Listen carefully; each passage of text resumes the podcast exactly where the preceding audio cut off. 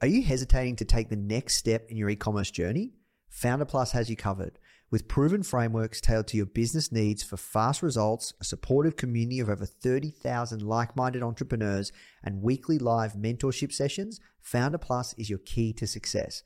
Try Foundr Plus today for just $1 for seven days and start building your dream business with confidence.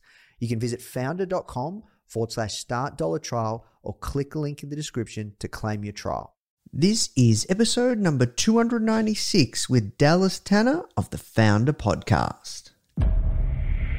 What you need is thirst. You need to be a thirsty human. who is intent on learning. It's a really fascinating exploration of human potential. Now, the Foundr Podcast. Even the greatest entrepreneurs had help. If you want to learn from the most successful founders on the planet, you are in the right place. Branson, Mark Cuban, Tony Robbins, Tim Ferriss, Arianna Huffington, Seth Steve Case, Gary Vee, Sophia Amoruso, Barbara Corcoran, Daymond John. Learn from the greatest minds in business today with interviews hosted by Nathan Chan. This is not your average entrepreneur podcast. The Foundr Podcast.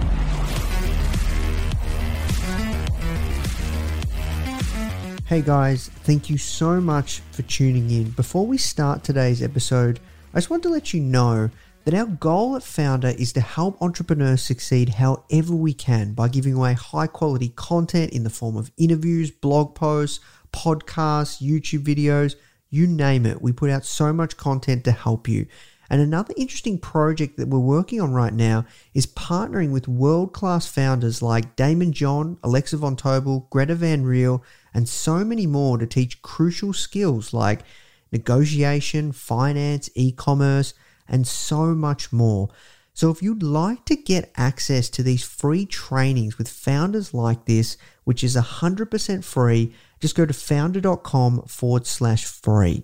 Okay, so now let's talk about today's episode. What's going on, Foundr Fam? Hope you are doing okay. Your family is safe. You're in good health, you and your family. And I hope you're doing okay. You're probably in lockdown and you're probably maybe you're going through all sorts of things. And I just wanted to share at Foundr, our mission hasn't changed. We're here to help you start or grow your business, and we're putting out so much content to help and serve you however we can during this difficult time. So, let's talk about today's guest. One thing I will just put a bit of a caveat at with is, uh, you know, while we are putting out so much content around this current climate, um, you know, we still had a commitment of, you know, four to six months worth of podcast episodes where you know, I, I recorded this particular interview over four months ago. So while we try, we're trying to mesh in and mix in a lot of new episodes that are really, really relevant on what is currently happening right now. We have to still maintain that commitment to our previous guest that I've interviewed four months ago, but it hasn't gone live. So let's talk about Dallas Tanner. He's the co founder and president of Invitation Homes. So I talk with him around the business model how they scaled that particular company and purchased over 30,000 homes in 18 months. Um, why, you know, around numbers is really, really important and crunching those numbers. It's a critical part of the company's success and also the road to growing a multi billion dollar company and going public. And uh, yeah, we really go deep on systems. Uh, I think systems are really important at this t- current economic time period execution is everything. You need to have your systems in place. Right now, that might not be the case for you. However, we are working very, very hard to help solve everything that you've got going on and provide as much advice and support as we can. If you haven't listened yet as well, make sure you check out the episode that I did with Steve McLeod, one of my mentors and business coaches who is really, really good at this stuff. He's got his own business and he's done very, very well with that business. And yeah, he's been happy to kind of come on and share everything that he's doing and that you should be doing. So make sure you check out the previous episode or check out our YouTube channel. We're working on producing a lot of interviews while I'm in lockdown to help support you guys. All right, guys, I hope you and your family stay safe and healthy. We're going to put out tons more content to help you however we can. Now let's jump into the show. The first question I ask everyone that comes on is, uh, how did you get your job? I also wonder sometimes. It's uh, it's a great story. We started the business uh, of Invitation Homes seven years ago. Um, my background's always been in in uh, residential companies and, and, residential platform building. Um, so I had a long background in residential and, and, property management, but we saw a need for professional housing uh, in the U.S. and it was at a moment in time in in 2009. Excuse me, 2000. Yeah, 2009. We started buying single family homes, but then we formed Invitation Homes in the spring of 2012 and so we just we saw a need that had been met, you know, in in large scale through a lot of the mom and pops uh, investors in the U.S. and nobody ever done it with real scale and institutional management. So we we aligned with really good capital partners and figured out uh, how to build this company. And I don't think we set out to be necessarily private or public or this, that, and the other. We just wanted to build a great company. And today we've ended up uh, being, you know, going public in, in 2017 and and I was one of the co-founders that, that started the business and are running the business today. Yeah, I see. So, um, before Invitation Homes, you started Treehouse Group Companies. What exactly is that? Yeah, so Treehouse Group was really um, our thesis for Invitation Homes. We focused in a lot of workforce housing uh, opportunities in the Southwest, uh, primarily manufactured housing and some multifamily. And then, you know, our country went through a really rough time, uh, 2008 9 with housing and housing prices generally. And so, um, in in 2009, we started investing capital, uh, buying single family homes for rent. And so that was all done under the Treehouse Communities flag. Um, and then, uh, you know, fast forward a couple of years, we built a pretty good business, had, you know, 3,000 customers paying us rent uh, in the Phoenix, Arizona market and um, we ended up connecting with uh, uh, Blackstone as a as our capital partner going forward, and, and and wanted to build out a much robust, much more robust version of of what we'd started in Phoenix with uh, Invitation Homes, and so that's what Treehouse was really the you know the, the, the early days of entrepreneurial residential platform building for us. Yeah, I see. So um, you guys have now eighty thousand homes for lease across the country. Um, and is that why you guys decided to go public to raise more money to to purchase more more homes?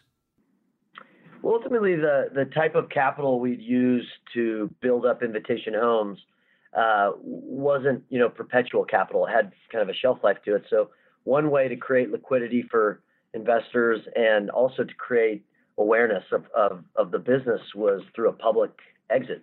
So we did that in 2017. Um, we only at the time had 50,000 homes. It was still a pretty big company. Uh, and then after we took the company public in 17, and and we we ended up uh, completing a merger with uh, a company called uh, Colony Starwood, and so that took us from say 50 to just under 80,000 homes. And so you know with scale and with with all the logistics that can go with having the right um, footprint and, and scale and density, you can offer premium service. And so our, our focus is making sure that our residents have not only great real estate to, to, lead, to live in or to lease, lease with, but that they have a best in class experience. And so um, the scale and the growth has allowed us to really do that as a business. Yeah, I see. And um, because I'm not in America, um, I assume you guys do a lot of advertising and campaigns and stuff. Um, can you tell me like what is the strongest unique selling proposition that you guys have compared to, I guess, people just renting off a like off off a landlord directly? Well, I think you know, and this was really the thesis of why we wanted to build a business like this. Is it, it happened in in the U.S. with the apartment industry in the 70s and 80s. You saw some of these bigger operators form or, or form through different ventures, and they were able, because of their scale, to provide you know a suite of service that could be unmatched, and, and that's what's led to some of the fantastic companies in the apartment space today. And in single family, it's it's kind of the same story, except just happening a few decades later.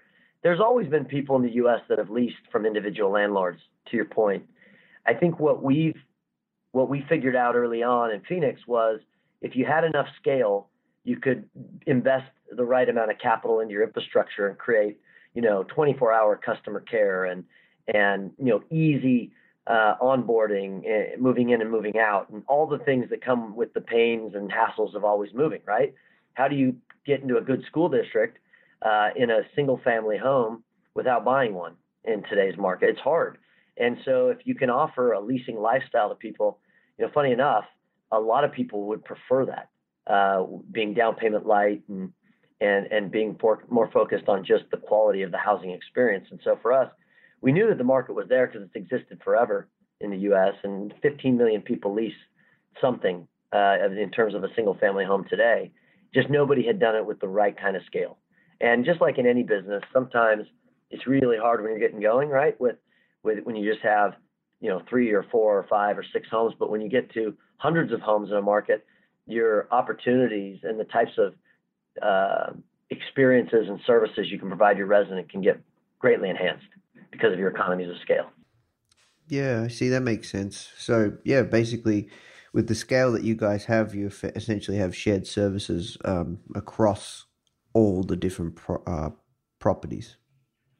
Yeah, exactly. Yeah, and and you know when you when you not that there's anything wrong with leasing from a an individual landlord or or something like that, but it's just a little bit different. I mean, we have you know vans with maintenance techs that can be at your house, you know, in any period if there was ever an issue. Um, you know, your economies of scale give you really strategic advantage in terms of the services you can provide and for the predictability of the experience, right? It's hard when you're just managing one off. Yeah, no, it's a really interesting model. So, talk to me, um, like your first, because uh, yeah, eighty thousand homes is a lot.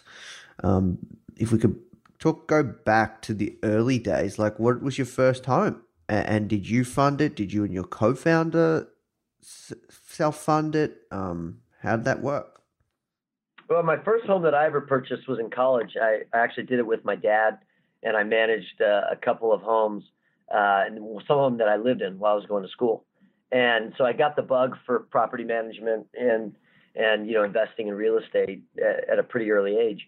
Um, and and then as we you know progressed and started building up and buying a few more properties here or there, you know you certainly deal with the same challenges of any startup, right? Do you have enough capital? How do you manage it? You can't, you can't afford to hire too much staff, you know, in the beginning. Um, but we started to kind of fine tune that uh, over time. And with the 80,000 home company, Invitation Homes, we were fortunate that we kind of already had learned some of from our earliest, you know, mistakes and things uh, in Phoenix, and so we knew what kind of business we wanted to build, but we built it at such phonetic scale and pace uh, to to make sure that we could, you know, put you know systems, processes, and, and people in place to to create that experience. It's very difficult. Um, we we bought uh, you know, our first eight, uh, 30,000 homes in the first 18 months and just building the systems and, and the mechanics for being able to do that and to, you know, refurbish that many properties in that period of time and then to lease that many properties in that period of time and then offer really good service, you know, it's challenging. So it takes teams and partners and, and a lot of uh, really dedicated folks who, who have been part of the journey with us for sure. Yeah, that's crazy. So when I said like what it, you're like around your first home, was that the one that you bought in college and then you've you've you've held on to that and that was a part of the invitation homes portfolio no i sold that home long before so Ah. the first home that we bought at the invitation homes portfolio was in the spring of 2012 um, but but we had you know certainly cut our teeth uh, in Phoenix prior to that through some of the different uh, residential platforms that we'd we worked on. But with Invitation Homes, we just had this unique moment in time, very unique capital partner, and a shared vision for what we wanted to try to achieve, which was how do you take a business that's always been run by really individual landlords in the U.S. and build something of scale that could you know transform the way people think about leasing a single family home because there's a lot of folks that want to live in a single family home that quite frankly can't afford it or need some sort of a transition period, right? In between uh, maybe a new city or or a move or a new job or, or a life change. And so um, between that, between all the fundamentals around U.S. housing and the demographics that are coming our way, we're really bullish on the opportunity. Uh, and so as we as we started buying these homes, we just wanted to make sure that we not only bought great quality assets, but that we built quality service around it. yeah i see so when you launched you when you launched and bought you know purchased 30,000 homes in 18 months you you, you had financial backing to do that. It wasn't a slow build up. Absolutely, yeah, absolutely, and and and we had excellent capital partners uh, here in the U.S. Uh, that that that had the same vision we did about that we were going to have to you know build this thing methodically one by one. I think in our first 50,000 homes, 95% of our homes were bought one by one. It wasn't in some big you know transaction or, or this yeah. that and the other. Yeah, literally one by one. Wow. Which also allows you to, you know, be particular about the type of brand you want to build, right? Mm. In the business. Yeah. So talk to me around, I guess, what do you guys look for when you, because if you're buying a one by one, there's a certain kind of, yeah, consistency. What exactly are you looking for? What are the, what are the, I guess, the parameters? Yeah. I'm, you know, generally speaking, we want to be, with our business, we want to be much more infill, uh, higher barrier to entry, you know, locations and markets and submarkets, really focused on making sure that we buy, you know, high quality stuff near really good transportation corridors, uh, good schools, and and uh, most importantly, importantly, uh, you know, along the lines of where the employment and the rooftops are forming, right? And making sure that that you're you're you're in a, a part of the market that's going to have insulated demand. And so for us, as we've continued to you know, refine and, and, and hold up, you know, rank ourselves and rank our assets and, and find ways to, to deliver, you know, exceptional service, you get better, right, over time and distance. So, uh, typical home in our portfolio today is probably three bedrooms, two bath, maybe somewhere around 17, 1800 square feet. Um, and we'll lease for somewhere around maybe $1,800 a month. And so that's, that's, that's pretty typical. And it would probably be in and around, you know, the, the major city that we're, that we're active in, but would have really good proximity to schools and, and, and good retail and everything else. Yeah, I see. And um, do these places have good capital growth or they're more kind of for the yield? It's a, it's a balance. We're total return investors. So we want to try to find, to your point, really good yield, but then we also want to make sure that we're buying assets that we believe are going to have, you know, really good fundamentals behind it in terms of how it appreciates over time. So that's the general thesis, right? You want you want both. Uh, and and what's nice, you know, if you think about U.S. housing, it's probably one of the most liquid asset classes in the world. So just as easily as we buy a home one by one, we can also sell a home back into the marketplace, really at any given point in time, uh, because of the individual nature of, of U.S. housing. So it, it's a unique business, unique hedge, um, and you have an opportunity to go in and out of markets, you know, as as you you know see fit or where the opportunity is. Yeah. So if you guys started um, effectively seven years ago, you guys would have had tremendous capital growth, especially in the first thirty thousand in eighteen months. Um, have you? So have you guys been selling? Uh, so it sounds like you have. You have. You do sell off as well some of your assets. Yeah, a little bit here and there. I mean, sometimes uh, we actually sell to our residents. So if we make a decision to sell a home, we will go to our resident first. It's, that's actually what the program's called. It's called Resident First Look, and we'll ask them if, if they you know want to own the home they're in, if if in the event that uh, they decide not to renew the lease. And and uh, we've had you know over I think 150 clients take advantage of that. Um, but yeah, generally speaking, we're always looking at the bottom, you know, five to 10 percent of our portfolio, and and looking for better ways to return, uh, you know, capital to investors. And so if if if homes are not performing for a variety of reasons, we we'll then you know sell homes uh, to other investors or to back into the, the public marketplace and and and reinvest that capital into parts of the market that we have conviction in. Mm. When you said not performing, what in what way? You not the yield you're looking for, or or not the capital growth, or what? Could be a little bit of both. I mean, sometimes you could be selling a home, quite frankly, because maybe it becomes too valuable and it's better off being sold back into the end user market, right? Um, sometimes you you may you know see some risk around a particular area or submarket, something you don't love from a fundamentals perspective, um, and you may think that there's better risk-adjusted return elsewhere. So it can be a variety of factors, um, not not all negative, quite frankly. Sometimes uh, an asset's worth more in the end user market than it is in the investor market, and so you're better off when that lease comes up and, and doesn't renew, putting it back uh, into the end user market. Uh, and then you can recycle back into parts of the market that maybe are a little bit better uh, from a return perspective. Yeah, okay, that makes sense. So with 80,000 homes at that scale, kind of making those kind of decisions like what kind of hierarchy do you have to make? Like like would you make a decision on yes let's sell that one individual home or do you have a framework or a, or a formula that is spread across the 80,000 to make quick decisions? How does that work? Yeah it's a blend. I mean we, we look at we look at we have a whole team that this is all they do right? We, we've we, we're high touch in terms of the way that we invest uh, capital or, or how we sell homes. And we have local offices in every market that we're in that are on the ground really running the business day to day.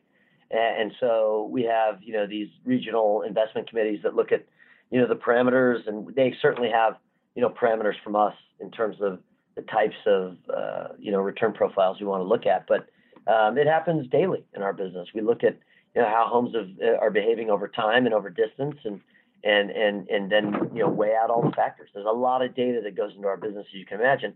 Uh, today, our resident stays with us for almost three years on average, and so you learn a lot about your customers over that period of time. You learn a lot about your assets, and you figure out ways that you can offer you know better service and better um, opportunities to the residents over time and distance. Because ultimately, you know, we're not any good if our residents aren't happy, right, with the service, and so for us, you know, with an average length of stay of nearly three years, I think our team is doing an excellent job. But it's just how do we enhance that? And and then those types of decisions all feed into you know which assets you want to hold long term and which ones maybe are you know non-core, not going to stay in your portfolio forever. And and just like any good asset manager, you, you make those decisions real time as you're as you're looking at the business. Yeah, I see. And um, talk to me around systems because that kind of scale, thirty thousand homes in eighteen months, even with uh, the capital behind you, the pure organization of just like managing teams across teams, that's incredible. Like, I'd love to delve a little deeper on that. Like, like, what is your what did you have a framework for developing these systems, or how does it work? Talk us through, like, when you you know you had that vision, you, you and your team. How, how operationally, how the hell did you operationalize like that? That that's at that kind of scale? Because that's impressive. It's a great question, and it, we have all the challenges of um, you know a big real estate company, but we have a lot of logistics. To your point, right? And so, as as we think about our business, we we've gotten more and more efficient uh, in year seven, but we certainly are focused on what are the types of things that can, as I mentioned earlier, deliver a really good experience, but make us as optimized as possible. And the technologies and things are getting much better too that, that we're able to incorporate into our business. So I'll give you a couple of examples. You know, the first would be like, how do we communicate between, um, you know, the resident and our team, right? And a lot of our residents we never hear from, except we have a system called ProCare where we're in the home every six months, regardless, just making sure that we check on mechanical systems and the processes.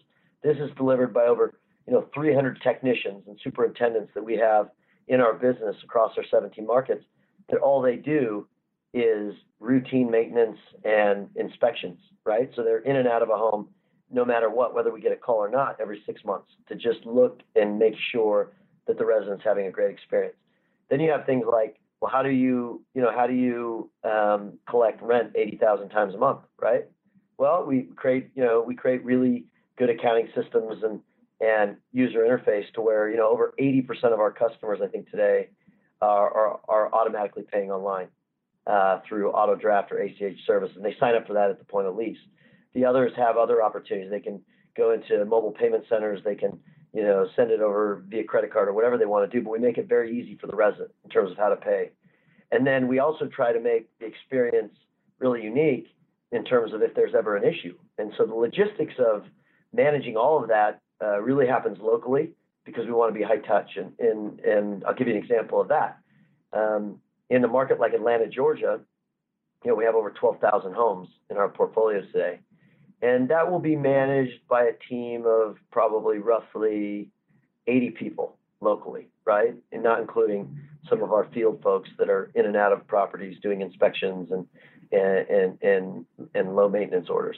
Um, and so for us, that team has to be really efficient. So we use CRMs, we use, you know, all sorts of data and communication tools so that a, pod, or as we call it, like a team of property managers, typically manage about 2,500 homes. So in that market, we'll have roughly five pods, five teams that look at things and from a geographic perspective, and they they become absolute experts in terms of the geographies and the homes in their you know call it their smaller books or their smaller portfolios that they manage. And each of those pods has a leader with a couple of assistants, and then many you know a few folks on the team that also help through with all the scheduling and accounting and, and things like that. So when you break it down, it gets quite efficient.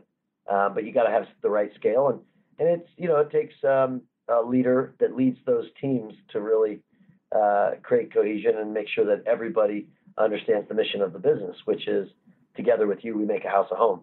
And so it's not just a business. As, as long as you keep the resident first in your mind, then you know your focus tends to follow. And so that's been key for us in terms of building a culture and making sure that everybody understood at the end of the day what we're trying to achieve. Mm. So when you talk about pods, how many in a pod? Yeah, typically about a dozen, probably anywhere from 10 to 15, depending on the market. And then each of those people will have somewhere between, you know, three to five maintenance techs full time that are working with them. And so, and then we keep getting better. We keep finding ways to get more efficient. And you know, we have stocked vans that travel around the country that, you know, can do a lot of the, the, the smaller you know, maintenance and handyman work. And then for bigger jobs, you know, like if somebody's got to get on a roof or, or do an HVAC unit or something like that, we outsource with national partners to help us with some of that stuff. Hmm. And when it came to kind of like setting up these systems, what what was the framework to to create a system? How did you work that out? Well, fortunately, we had uh, pretty good partners on the accounting side that have been doing this in multifamily and other industries like ours for a long time. So some of the base systems there, but as you can imagine, you know, really getting in the weeds, you got to create, you know, you know, journal uh, journal entry codes and GL lines and different things that that that ultimately, you know, create the different line items in your business.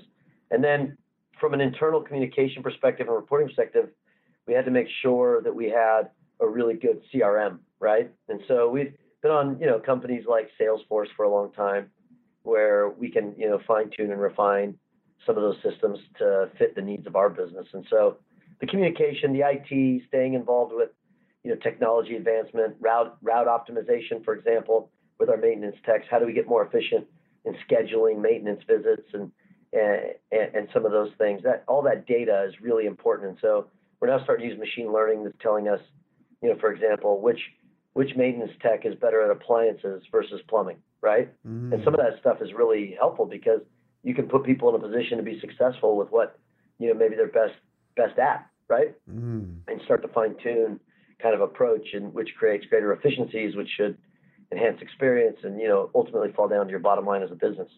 And so for us, we want to keep getting smarter.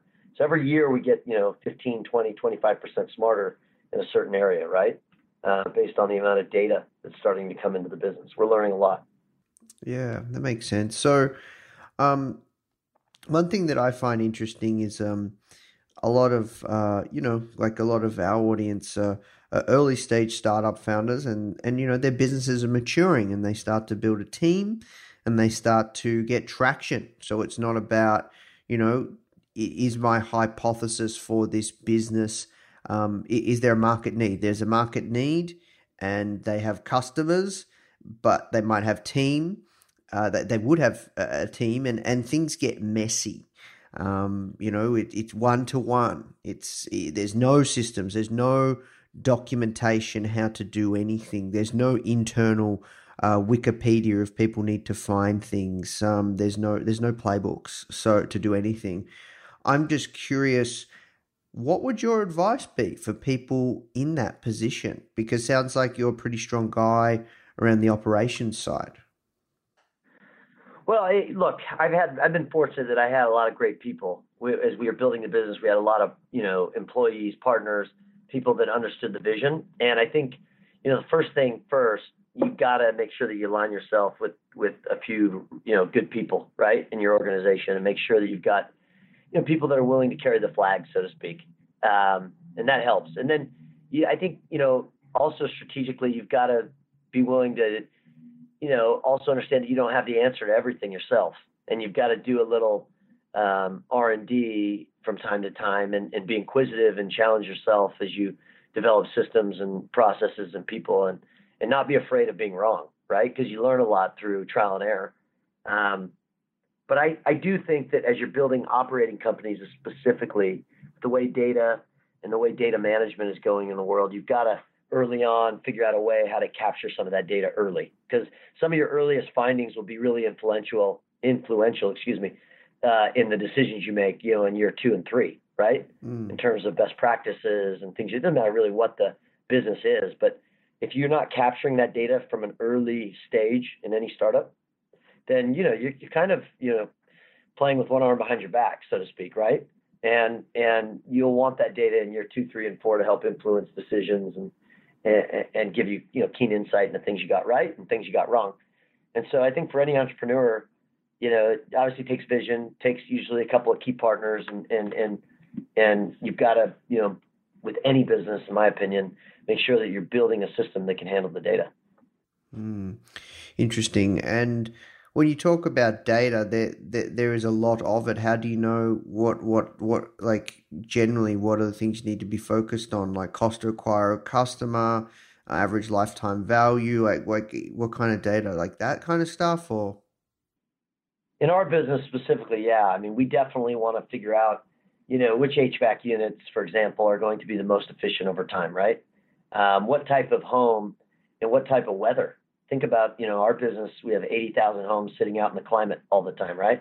So what climates are most conducive? What are the things that, you know, my our our challenges, for example, in Arizona are far different than our challenges in Chicago, right?